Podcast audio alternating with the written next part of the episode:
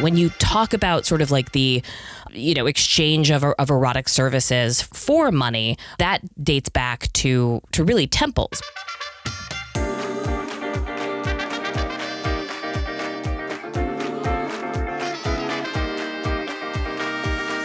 I believe that your personal life and your professional life are inherently linked. And when you do the work on both sides, you can become the most successful version of yourself. This is a place where wisdom meets leadership, where success meets spirituality. Welcome to Do the Work with Denise Love Hewitt. We are all brought here with a unique gift to give to the world. I feel like once you find it, unlock it within yourself, you can experience deep flow and abundance.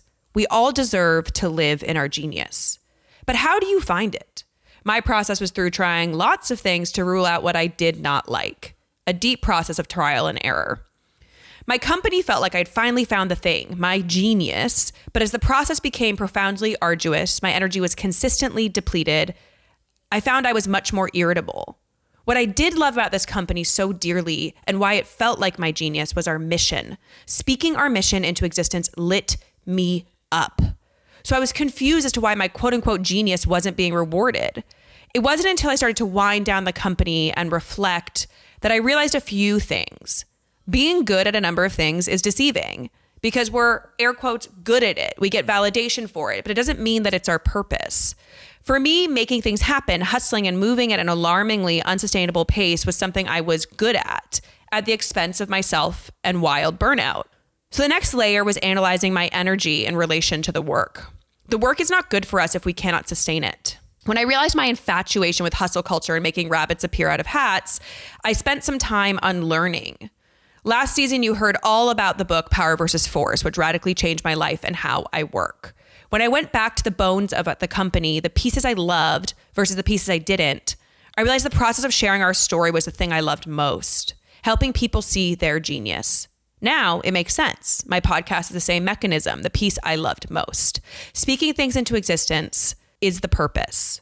It just took a couple decades to figure it out. It's never too late to discover your unique gift. I am here with the incredible Caitlin Bailey. She is a force. She's hyper intelligent, a true historian, and a crusader for humanity. She's the founder of the Old Pros Network, which creates conditions to change the status of sex workers in society. When I met Caitlin, I was admittedly new to the language and subject matter of de- the decriminalization of sex work. Her podcast has illuminated a lot for me and debunks the myths that society has continually perpetuated. I'm so excited to have her here because she's taught me so much and is a wealth of knowledge, especially in the times that we are living in. I think this is a really important conversation to have. So thank you, Caitlin, for being here. Thank you so much for having me. I'm stoked for this conversation. Yay. So, one of the things that Caitlin does extremely well is she really understands the detailed history of the oldest profession in the world. And so, I wanted to just get us all sort of on the same page, the same framework. So, Caitlin's going to give us a nice sort of brief historical overview of this context so we can just continue on a place where we're all on the same page. Yeah, thank you. Uh, you know, I think it's important to to point out that you know the exchange of erotic services for something of value predates us as a species. You know, Yale spent a, few million dollars, I'm sure, teaching captive monkeys what money was, right? And so they um, introduced tokens and coins, and they set up like a little monkey store where they, uh, you know, gave them like grapes or cucumbers or whatever the you know they were most interested in. And as soon as the concept clicked, right, as soon as you know the the idea that these tokens were worth something and could be exchanged for something like a tasty treat, the first thing that happened is that a boy monkey gave a girl monkey a coin and then they had sex. It's the first thing that behaviorists uh, noted. And, you know, penguins engage in this behavior.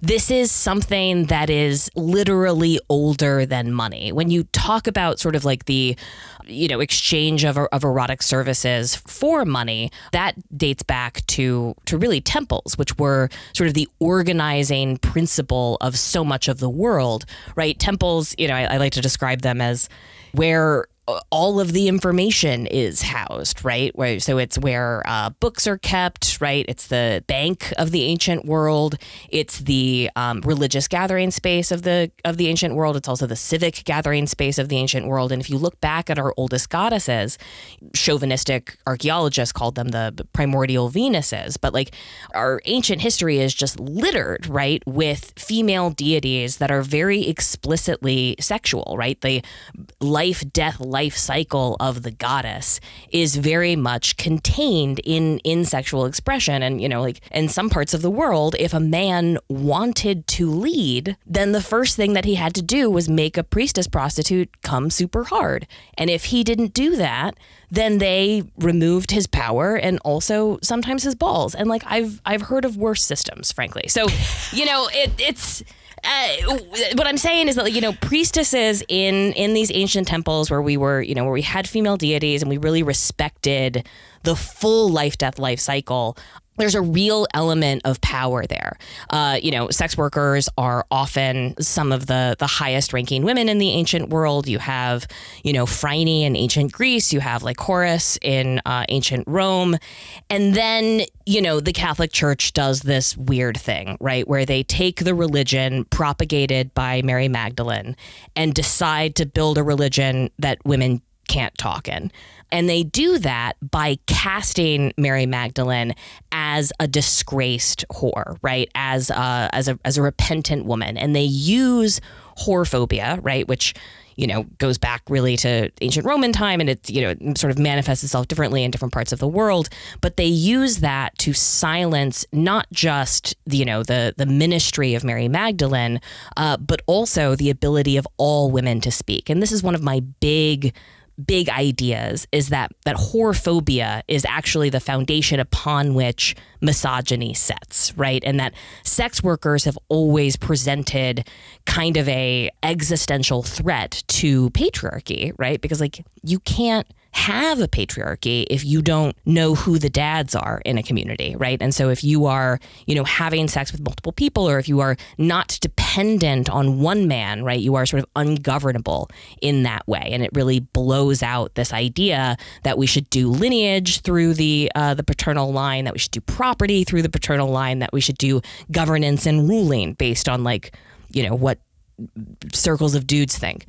And so in the medieval period, the Catholic Church actually becomes one of the largest brothel owners in Europe, sort of casting sex workers as these defiled and degraded members of society that needed to be sacrificed in order to protect more compliant, frankly, women. And so, you know, the Catholic Church runs their, their Magdalene houses, uh, brothels.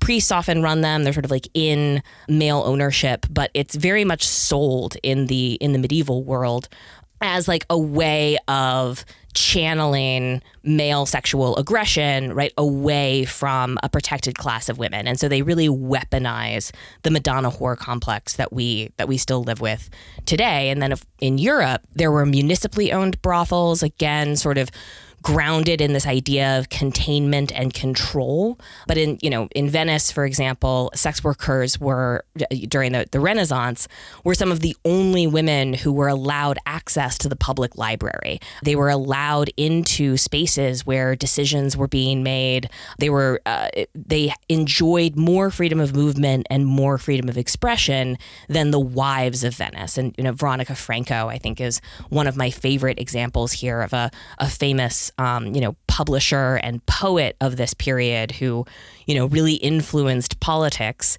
through her role as a as a courtesan. Of course, there are, you know, infinite stories of kings being effectively lobbied right by their by their favorite by their favorite sex worker but i think the important takeaway here is that sex workers have been in spaces, right, that feminists have really only recently fought their way into. And I think that's an important history to acknowledge. In the US, you know, sex workers are we're we're often at the frontier um, of sort of any new venture, right? So like we are we are absolutely present in the earliest colonial period. We are you know absolutely a part of the fabric of society. I think Madams uh, sort of indisputably settled the West. We're often the largest landowner during the period of you know manifest destiny, right? When we're you know carving out. You start with sort of work camps, right? Whether they're lumber yards or mines for precious minerals or, or gold. When you have that kind of like male to female ratio, it creates a business opportunity that sex workers are able to to capitalize on. And so sex workers will often yes. I wanted to say one thing that I, I love that mm-hmm. you anticipated me, but the correlation between sex workers being entrepreneurs and on the frontier of things as much like the innovators of our society. They're innovating. And I think that's an important just connection for us to make as we listen to you because I mm-hmm. think so much we talk about this podcast, right, is entrepreneurship. And this is culturally something we don't loop into that bucket, but mm-hmm. we should loop in because it's obviously paved the way for a lot of like sort of like it's the same profile of like archetype of person mm-hmm. that's taking these risks and pushing culture forward in a meaningful way. Absolutely. And like the the archetypal whore is such a I think a rich, right, you know, character and, and, and holds a lot of symbolism, much of which has been lost, right, to this like generational whorephobia, right, that has stripped her of her power, stripped her of her agency and sort of like imposed this this false narrative. We'll get into it. Some of my favorite examples of of, of course it's it's not um, you know, when we're talking about Western history, it's very easy to sort of slip into to white history, but that is, you know, absolutely, you know, sex workers are uh, in every culture, every nationality, every ethnicity, and uh, they're absolutely represented in, you know, immigrants, for example. Uh, one of my favorite stories is Atoy, who was one of the first Chinese women to immigrate to San Francisco and sort of created or was part of creating both Chinatown and also the red light district and sort of straddles this period before the aggressive criminalization of sex work, where she is actually able to use the US court system to take clients that tried to defraud her by paying in fool's gold, who take some, you know, would be controllers uh, from her own community that were trying to get her to pay them protection money, right? She uses the US court system to advocate for herself and for her own business until the Chinese are excluded from our court system in a series of cases in the the you know mid 1800s, and then she she loses that right, and the very explicitly white supremacist. Yeah, yeah, we're, we're thinly veiling now, but in the 1850s, they were saying the quiet part out loud, which is, you know, white supremacist uh, vigilantes were using this moral panic around white slavery, around this idea that, you know, immigrants and recently emancipated uh, black men in particular posed sort of like a unique sexual threat that needed to be cracked down upon. And so they, you know, that that starts in the the mid 1800s and really ramps up through the progressive era, culminating in the the white slave law of 1910. And so Atoy goes from this very powerful figure where she is, you know, absolutely sort of controlling her own destiny, owns multiple businesses, homes, is sort of run out of town, and in the 1910s you see the shuttering of brothels across the country. Um, and in San Francisco in particular, you see, I always hate the you know like the first or one of the first because it's it's impossible to say that kind of thing especially when you're talking about the oldest profession. But there was a significant moment in sex worker history which was on the precipice of closing the brothels in San Francisco. 300 sex workers gathered on January 25th 1917 to protest a moral reformers crusade against their livelihood. And what they what they asked of him was they said you aren't going to help us by shutting down the places that we live and work. If you want to see fewer women engaged in this work, then what you should be fighting for is higher wages for women, right? More access to housing and childcare, which of course is a, a familiar refrain, right? Mm-hmm. Like this is not actually a problem that we can arrest our way out of. They lost that fight, um, and the brothels were shuttered on Valentine's Day, 19, 1917. In the beginning of World War One, again, sort of the the white slave panic metastasizes. So the, the moral purity element of the culture joins forces with the militarized element of the culture. And so, in the name of protecting our soldiers from STIs, from malicious, manipulative women, right? There's a, a massive propaganda campaign.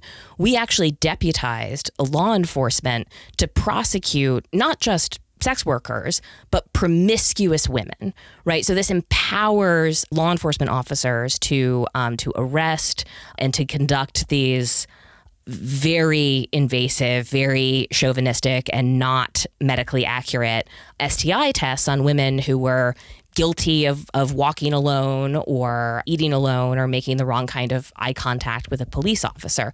This is known as the American Plan, and I think it's one of the most undercovered elements of, of U.S. history. And this, you know, lasts through World War One and World War Two you know the criminalization of, of sex work also leads directly to the the criminalization surveillance and and really oppression of the LGBTQ plus community.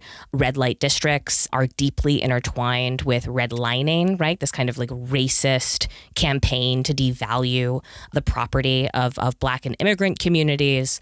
And in the, the 1960s and 70s, you see a resurgence really of like all kinds of social justice movements, and sex workers are no exception. The first sex worker led organization is called Who, which I love. It's Whores, Housewives, um, and Other Mothers. That becomes uh, Coyote, which stands for Call Off Your Old Tired Ethics. And that is spearheaded by um, an incredible woman in the sex worker rights movement, Margo St. James, who was, uh, I think, hilariously arrested for sex work, having never having never engaged in in sex work. She, she was like part of the beatnik generation, was just like hanging out in San Francisco, right? Like self-identified as a slut. But again, that line between like promiscuous and prostitution had always been blurred, just as like medically accurate information about women's bodies or women's bodies, period, had always been conflated with obscenity, right? This goes back to the obscenity laws of the 1860s. This is how Anthony Comstock sort of single handedly delayed the widespread availability of birth control in this country by decades by just conflating information about birth control with pornography, right? And using this crusade against pornography to to crack down on that. And so Margo St. James is arrested because a police officer is unable to distinguish a, party from a profession. She's brought before a judge. She famously says, uh, I've never turned a trick in my life. The judge says any woman that knows that language is a professional convicts her, and she dedicates the rest of her life to this same crusade that I'm a part of, right? Which is like recognizing the deep intersections between whorephobia and the oldest stigma and this ongoing campaign to to strip women of our uh, freedom of movement, freedom of expression, and really try to the coercive control right behind the way that we police communities and the way that we distribute resources. And so, yeah, that takes us pretty close. pretty close today. Yeah, I mean, the, most recently, just to be a nerd and and feel complete on this you know the the AIDS epidemic and the satanic panic of the 1980s certainly do no favors to the the sex worker rights movement and these obscenity laws sort of shapeshift right from cracking down on what's going out in the mail to what is available online. And my most sort of recent activating moment is in 2018 when Donald Trump signed uh, SESTA FOSTA into law, which is a, a, federal law, Stop Enabling Sex Trafficking and Fight Online Sex Trafficking Act, right? All of this is done in the name of cracking down on, on what we're calling white slavery of today, right? This was an attempt to erase sex workers from the spaces that we created on the internet to schedule and screen our clients.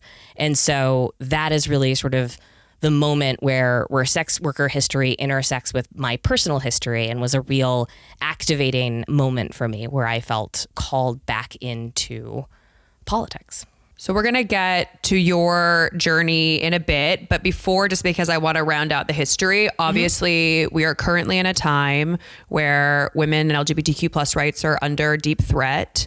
And Absolutely. I want to talk about sort of your understanding of the intersection of sort of you know the the apex of events and trends that are hitting that we're here and sort of you know why you believe we're here, but then also the call to action of what we can do to uh, make sure we stay free ish. Yeah, I mean, we we're definitely in the midst of um, a regressive moral panic, right? And this is a, a, movie that we've seen before, and so so much is being done in the name of you know protecting vulnerable women, of protecting children, but just like moral crusades before, a lot of those efforts are about redirecting resources to law enforcement, doubling down on censorship, doubling down on criminalization. And so I think it's important for folks to understand that there are so many systemic issues that we cannot arrest our way out of. And sex work as a symbol of exploitation or this sort of caricature that we have about a stranger, often a person of color, right? Kidnapping or coercing a, a, young girl, often characterized as like a white girl, into sexual servitude is not the lived experience of so many people who who are suffering in the sex industry, right? But coerced uh, sex trafficking in this country looks a lot more like domestic violence than it does like drug trafficking or other forms of of trafficking. And victims of domestic violence need things, right? Like housing and healthcare and access to childcare.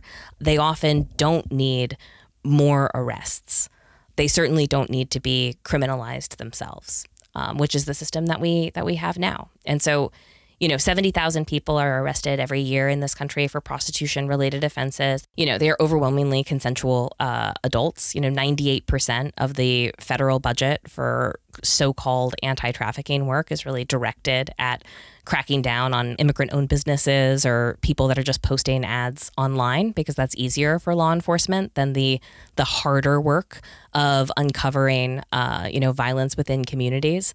And the overwhelming amount of, of exploitation is done within families, right? Or within communities, right? So it's not about strangers coming into the community and kidnapping women, right? That's that's never been the real problem. That's always been a projection. We ought to be looking closer at the systems of power within our own communities that have been hiding generations of of sexual violence. I, am sure your listeners are already familiar that like the the nuclear family statistically is one of the most dangerous places for women and children, but it has been sold to us as a way of protecting us from this sort of demonized other. Uh, but I think it's important to re examine what it is that we think we know about the oldest profession, recognize the sex workers that are already contributing members of our own community, and try to let go of the oldest stigma that is is holding us back there was a lot of things that I learned in your podcast and through talking to you around some of this, you know, as you said, years and years and years, hundreds of years of propaganda around sex work. And so one of the things I just want to clarify for the audience, can you please explain the distinction why decriminalization is the term over legalization? Sure, of course. Yeah, there's a there's an important distinction to be made. Decriminalization simply means removing criminal penalties, right? Which means that nobody engaged in this work is committing a crime. They can't be arrested, they can't be fired, they can't be evicted, they can't lose custody of their children just for engaging in consensual adult sex work. And what this does is it frees folks who are doing this work to report violence committed against them, right? To report domestic violence, to report report violence at the hands of clients, to report violence or coercion um, at the hands of uh, abusive managers. And what it doesn't do is create a licensing scheme or regulatory structure that everywhere it's implemented inevitably creates this this two-tiered system, right? So Nevada is an example of like legalization or or regulation, right? Where the only way to work legally in Nevada is to do so within the the very few licensed brothels that are out in the middle of the desert. You have to comply uh, with like all of these house and county and state laws. You're giving a huge chunk of your money to the house uh, in addition to to control all of those laws are grounded in these really whorephobic assumptions that we have to like protect the community from the the contagion right of of sex workers so if you want to do sex work in Nevada, you have to register with the local sheriff's department. That becomes a subpoenable thing about you for the rest of your life. So you can imagine how this plays out in like child custody cases. You have to be hired by a brothel, which is like its sort of own can of worms. So, because of all of those things, the overwhelming majority of sex workers working in Nevada are doing so outside of that legally licensed system, which is why Nevada is the only state in the union with legal regulated prostitution, but has the highest arrest rate per capita for prostitution. So, like licensing schemes or mandatory STIs, or like any time that you're trying to get a stigmatized class to like put themselves on a list, this does not empower workers. It creates a state enforced monopoly that only benefits brothel owners. Mm. Thank you for clarifying that. Um, that would blew my mind when you when I learned that, that that like the amount of arrests that are happening when it's supposed to be sort of a uh, quote unquote system that we should want that we believe should work or change things and it's worse. Yeah, no, I mean, and, and the, the, you know, the history of the, you know, legalization in Nevada is really grounded in the desires of overwhelmingly male brothel owners who are trying to leverage like, you know, community fear or, or client fear of STIs, right? Like the AIDS epidemic was a, a huge force in shaping the Nevada brothel system. But it's all grounded in this idea that sex workers or whores are yucky and to be contained and controlled, preferably by men.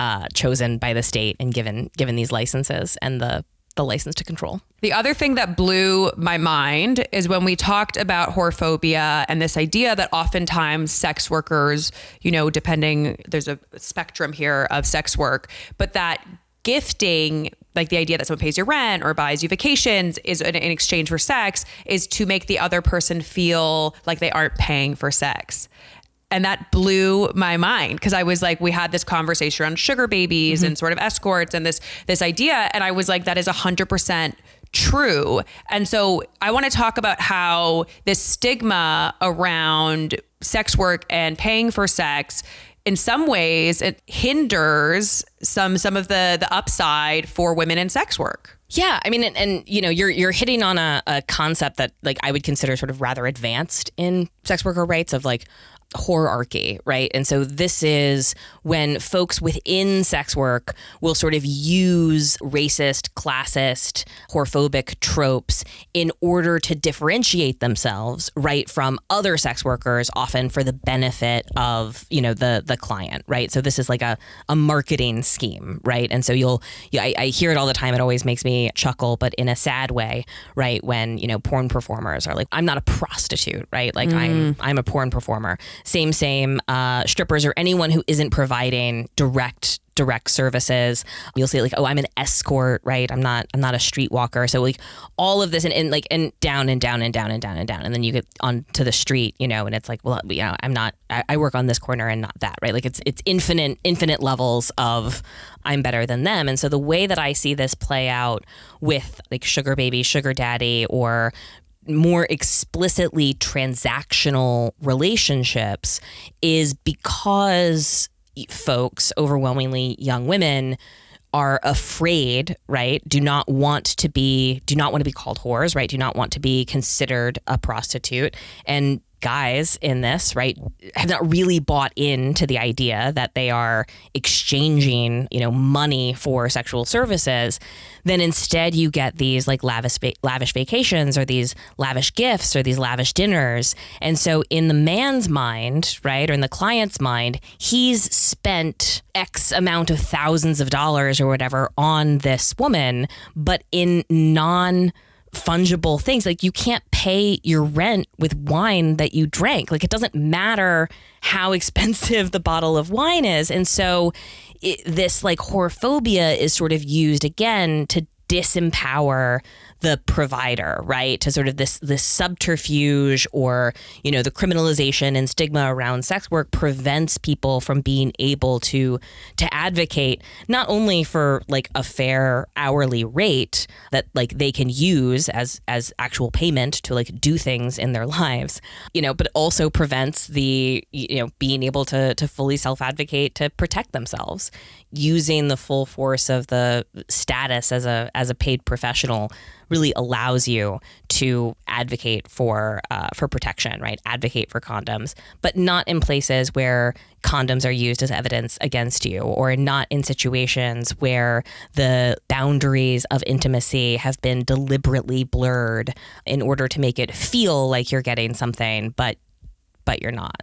I thought this was really interesting because I think oftentimes, you know, in quote unquote modern feminism, there's these sort of myths we've ingested around sex work. And I thought that this was an important distinction just because when you start to understand in this capacity, a lot of the arguments that you can make uh, around like, women empowerment when it comes to sex work it like they dissolve right? Like it's like this idea that like when you start to be like this is transactional and men don't want to admit they're paying for sex all of a sudden every argument that feminists make around sex work sort of disappears. I'm talking about like the, the feminism that is sort of the the rhetoric the propaganda we've ingested not necessarily like the true, like carceral true. carceral feminism or yes, abolitionist feminism. Yeah yeah. sure, of course. And so that's why i wanted to bring it up because i think whatever tensions we feel around the subject matter, we have to acknowledge that the, the, the rhetoric we've ingested, but also these alternate points of view to help mm-hmm. us sort of really allow people to be fully seen and heard. And that's a lot of what you've helped me do. So I want to thank you for that. And so I want to talk about a couple things here, which is you said in 2018 you were called back to this work.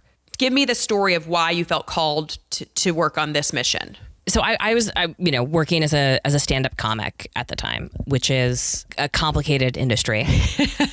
also rife with with misogyny, rife with misogyny and exploitation. Right? You know, any industry that pays you in beer for the first, you know, five or ten years is a anyway. Lots of opportunities. Uh, if you want to talk about exploitation, I would love to talk about the entertainment industry.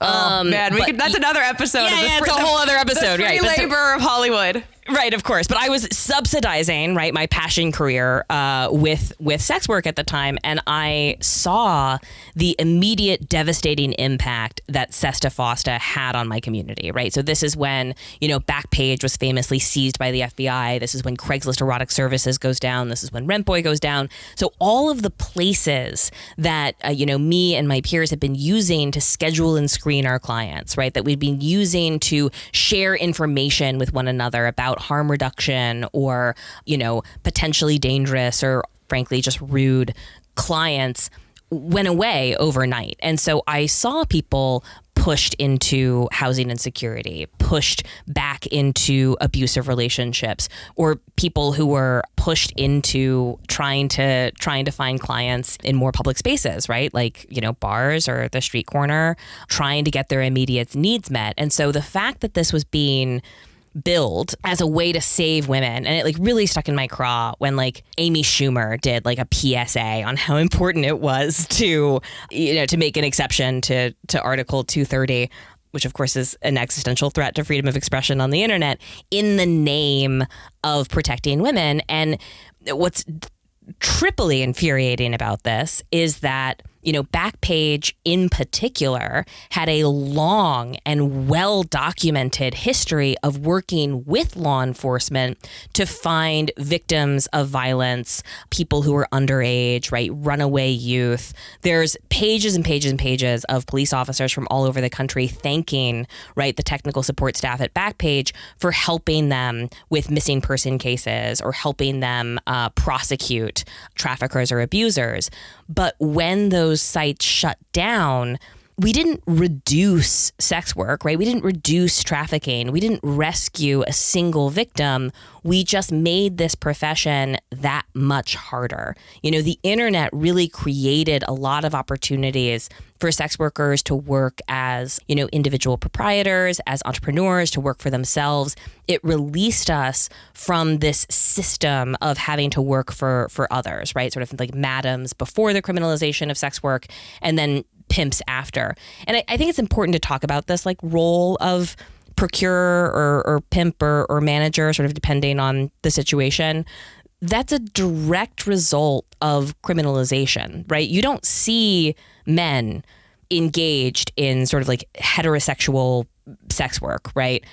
before you start arresting women for promiscuity, mm. for taking up space in public. But once women are no longer able to write work out of brothels, which are again overwhelmingly run and operated by women, or able to to go out and procure clients themselves, they need a, a male escort in order to avoid arrest. So the protection that's being mm. offered to sex workers is from the police, right? So so cops have always been our top predator in this industry, especially after the criminalization and the wake after Sesta Fosta is no exception. I mean, it's I feel like like almost every month we get a horrific story about, you know, a different police officer abusing his power to coerce people that he knows or suspects are exchanging erotic services into basically raping them, right? Uh, there was a, a, a, recent example, I think just a few years ago, of a, a cop in Columbus, Ohio, who had a, a long record of picking up women who had previous drug charges and basically offering them, Do you want to be arrested for prostitution today or do you, do you want to blow me? And then one woman, Donna Dalton, fought back. It was an undercover police officer, and he had pulled his car against a wall so that the passenger door you couldn't you couldn't open the passenger door. Said something to to this woman who was a sex worker. She felt threatened and fought him with a pen um, and then he shot her eight times close range. The criminalization of sex work does not offer any protections, right? right? We know what prohibition does to markets. It only pushes it further underground. It only enables abusers to take advantage of a further marginalized, further stigmatized community. Sex workers want to be able to report violence committed against us, whether they're serial rapists or, or serial killers, but because of this like sort of toxic relationship with law enforcement that again is the direct result of the criminalization of our work we can't do that. And that makes all of our communities less safe. And i also want to illuminate that you know the but sex work can often be used to get yourself out of abusive dynamics. 100% to build businesses, all the other ways that like if you're not, you know, that what encompasses the universe of sex work. And so mm-hmm. I just mm-hmm. want everyone to stay in like uh, you know, the holistic mindset of the mm-hmm. spectrum of what sex work is. But I think that's really important to acknowledge because I think oftentimes we go to one definition in our mind when there's a multitude of uses for sex work for people to sometimes get them pull themselves out, have agency out of bad circumstances. And so we have to remember that as we're talking about sort of the criminalization of it. Yeah, and I think you know, y- y- sex work is many things to many people, right? And you know, people of all genders participate in sex work. I think it's really important for us to expand. And there's definitely criminalized and not criminalized forms of of sex work, right? There's a you know sort of strip club in every town. Mm. There's uh, OnlyFans work there's an infinite spectrum, right? Like human sexuality is complex and multifaceted, and and so is the oldest profession. And people do this work in many ways and for many reasons, and have many experiences with it so this is to say nothing. Like i don't i'm not you know i'm not trying to sort of collapse the experience of sex work into into a different into a different narrative right? There's there's space for multitudes here. I absolutely agree with you. I think that sex work has funded more female entrepreneurs than like all of the grants in all than all of venture capital. Yeah yeah yeah absolutely. You know um and uh, for for sure. Arts careers right? You name it oh yeah, there's one more thing that I wanted to say is that I, I think you're absolutely right. There's a lot of evidence to suggest that sex work is an off ramp from abusive relationships. And so there was one, um, there was a comparative study that was done, I want to say in like 2017, 2018, but don't quote me on this. Uh, Scott Stern uh, was one of the the lead researchers, and so Craigslist Erotic Services was you know was a, a site where you could you know sort of post an ad uh, for erotic services just like it just like it says. Some of your listeners may remember you know, going and, and reading the funny things that, that people would write on their local Craigslist erotic services. But that became available in different cities at different times.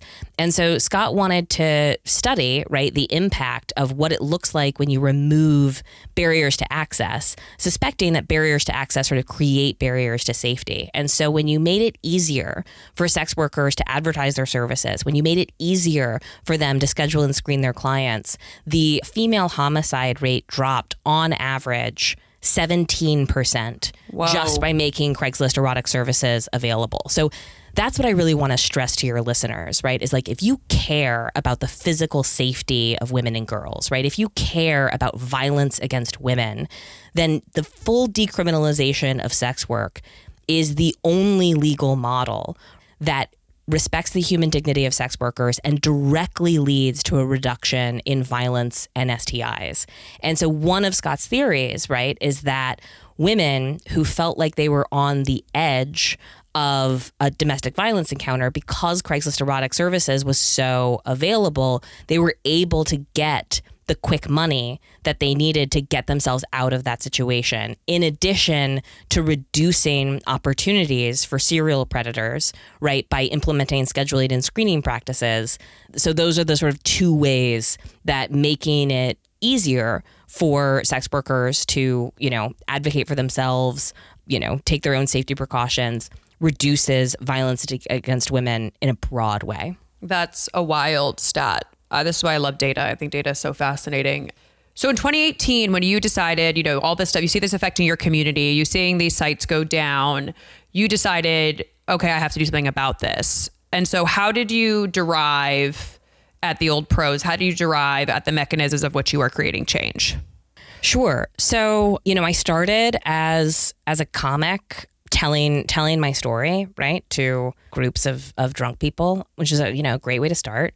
Um, and so I, at that point, I, I'd started the oldest profession podcast. I was using my history degree for the first time in my adult life, and and already sort of pushing back against the misogyny in comedy, which is a, a subculture that really sort of celebrates libertine. There's a lot of like you know sort of open and unapologetic like drug use, but still holds, you know, very regressive ideas about women and sex. And so I'd found, you know, that my that my male peers in comedy were just uh, uh, aghast, right, mind blown that that someone that they knew, presumably respected, although that's like confusing in retrospect, had participated in sex work. And so I I wrote my first one woman show, which was about coming out to my father, and that was in in 2016. But when Sesta Fosta hit, I I really leaned back on my my political training. In my early 20s, I worked for a progressive political consulting firm. I was one of those annoying people standing on street corners like, you know, do you have a minute for civil liberties?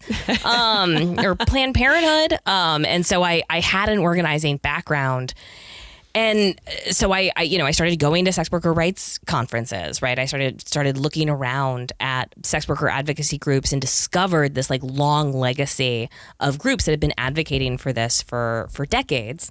And i accepted a position as the founding communications director for decriminalized sex work through connections that i'd made at, at these conferences um, and my background in, in stand-up comedy and saying things in the shortest possible way which is not what we've been doing on this podcast so far, but is a, one of the skills that I theoretically have. And so for two years, I traveled the country and talked to legislators in state houses about this issue, right? Telling them about, you know, how we can reduce STIs. The World Health Organization released a study suggesting that by decriminalizing sex work, we could reduce new HIV infections by a third when we did decriminalize indoor sex work in Rhode Island, gonorrhea rates dropped 40% and reported rapes dropped 30%. Like the Wow. These are demonstrably positive results by simply removing the threat of criminal penalties from people engaged in in the oldest profession, right? Just the removal of that threat increases the negotiating power of providers, increases our ability to to advocate for condom use and to report crimes committed against us and to take precautions that protect ourselves and our community. And I found that you know legislators really a, across a pretty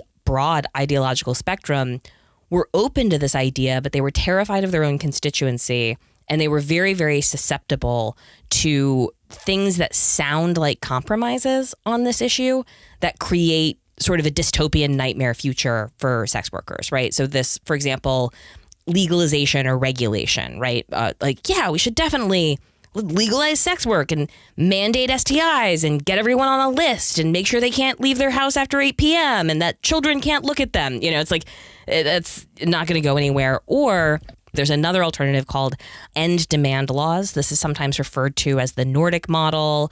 But this idea is that everyone participating in sex work is a helpless victim with false consciousness that you know shouldn't be able to make their own choices.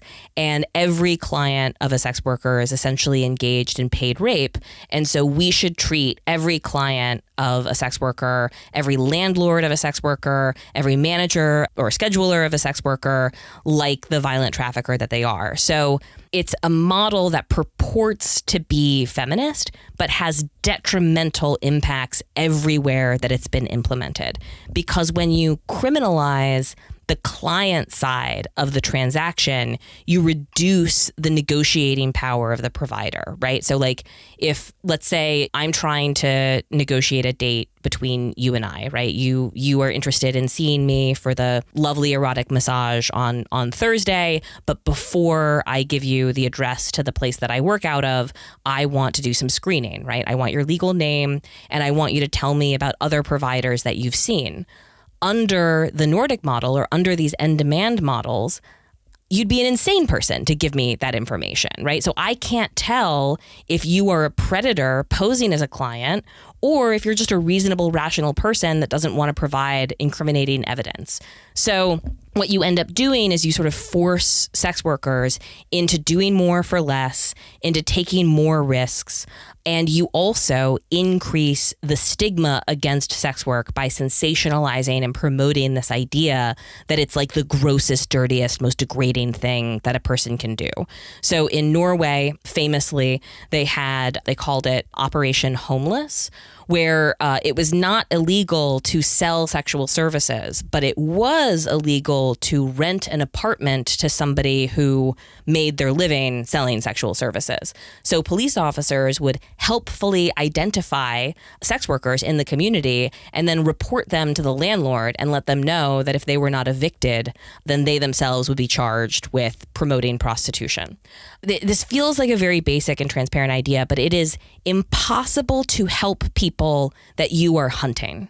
And so the end demand policy is grounded in the idea of eradicating sex work, right? The goal of end demand laws is to make something older than money go away, right, forever. And so, because that's the objective, it really is impossible to provide accessible services to to help people because you're you're coming at it from efforts to eliminate their occupation, right? And so you end up uh, giving more money to law enforcement, right? Which that I think is a very good litmus test of like, is this a good policy? Will this help people? Like, ask yourself the question of like, who's enforcing this, right? Because you know, law enforcement does not have a a good record when it comes to like providing needed services to to vulnerable people right that's not what they do so you know law enforcement of course surveils sex workers sex workers are still afraid of reporting crimes committed against them because if they admit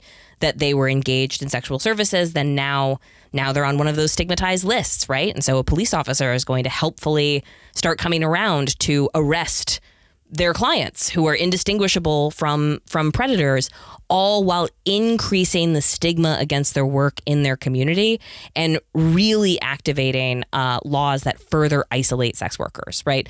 Another important thing to keep in mind is that sex workers often work together for their own safety, right? So people will, you know, be like a roommate situation or, you know, doing a double or somebody, is, you know, two people are doing sex work and one person posts the ad for both of them.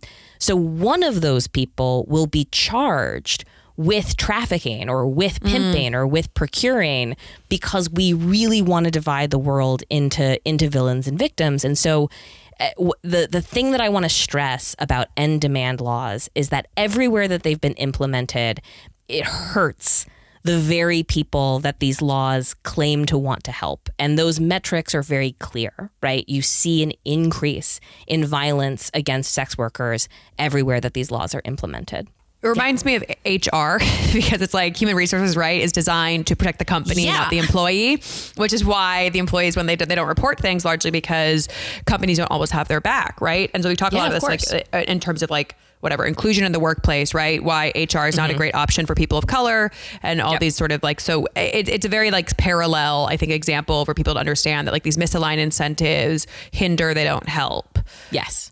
I just want to say that like I share many of the stated objectives of, you know, anti-trafficking organizations or abolitionist organizations. Like I would love to work towards a future where nobody engages in work that they find soul-sucking or degrading in order to get their needs met, right? I think it's awful that people work um, as sex workers if that is not something that they want to do. I think it's awful that people, you know, work in in slaughterhouses or in mines or doing any number of exploitative undercompensated work.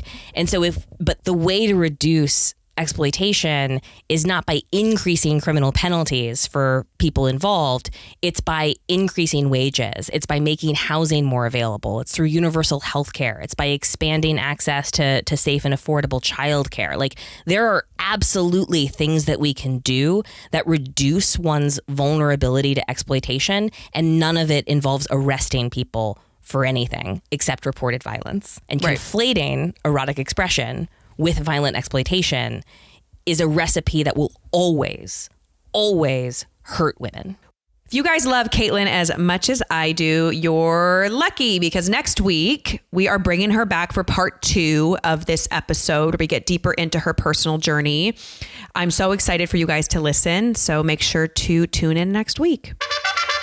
Thank you all so much for listening. It really does mean the world. I call this the little pod that could. To continue to listen or become a subscriber, you can find Do the Work on Spotify, Apple Podcasts, Google Podcasts, Stitcher, anywhere that you can find podcasts, you can find Do the Work. It makes a huge difference if you could review, share, and rate this podcast. Thank you to Wine Designs Media, Lenny Skolnick for that musical intro, Lindsay Johnson on the graphics, Olivia Christian on social. I am so grateful. I hope you find or continue living in your purpose.